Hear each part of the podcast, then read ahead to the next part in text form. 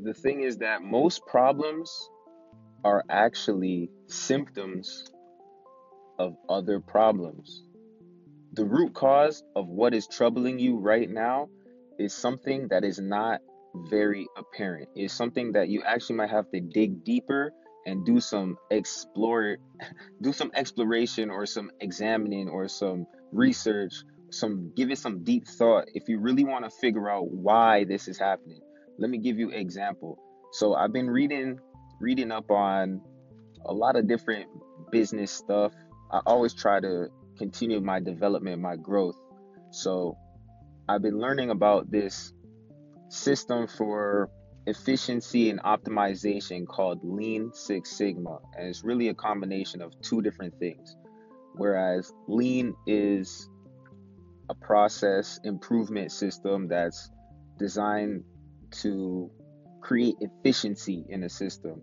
And Six Sigma is all about optimizing the quality of a product that you're making or the quality of a system. So this together, this Lean Six Sigma thing is all about how do we create the best end result the most efficient way. So inside of this system, they got this thing called the five whys. Now, whenever you come up across a problem inside your system, inside your life, inside your daily behaviors, you got to ask yourself, why is this problem happening? So, after you ask yourself why, you're going to dive down five levels in hopes of finding what's the true source of that problem.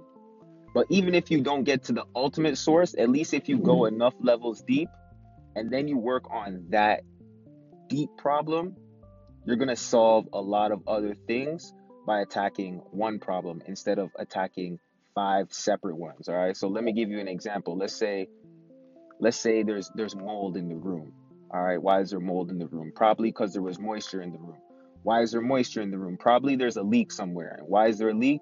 Probably because you guys didn't do the maintenance on the pipes.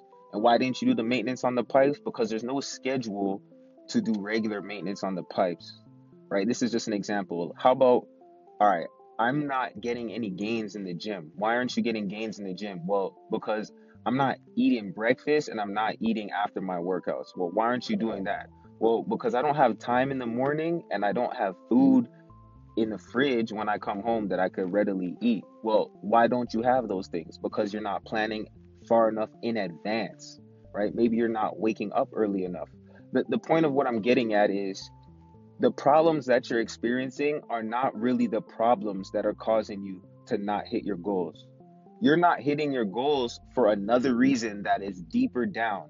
And it's probably due to the fact that you're not planning far enough ahead. Maybe you're not getting enough sleep. Maybe you're not giving things enough thought so that you can set yourself up to have these easy wins. All right. So ask yourself five whys. Why are you not getting that result? Why is that thing in place that is a barrier? Why are you not crossing over that barrier? You know, and then look at it from the other side. What would you do if you could do one thing? What is one thing that you could do that would make everything else easier or unnecessary? All right. Now that's taken from the book The One Thing by Gary Keller. Y'all can check it out. But trust me, it's a lot more simple than we make it seem. And when things are overwhelming, break it down into component parts and attack the one most important issue that you're facing, and the rest of everything else will become a lot easier to deal with. I promise you. All right, Team 22, go conquer the world today. Be great. It's your boy.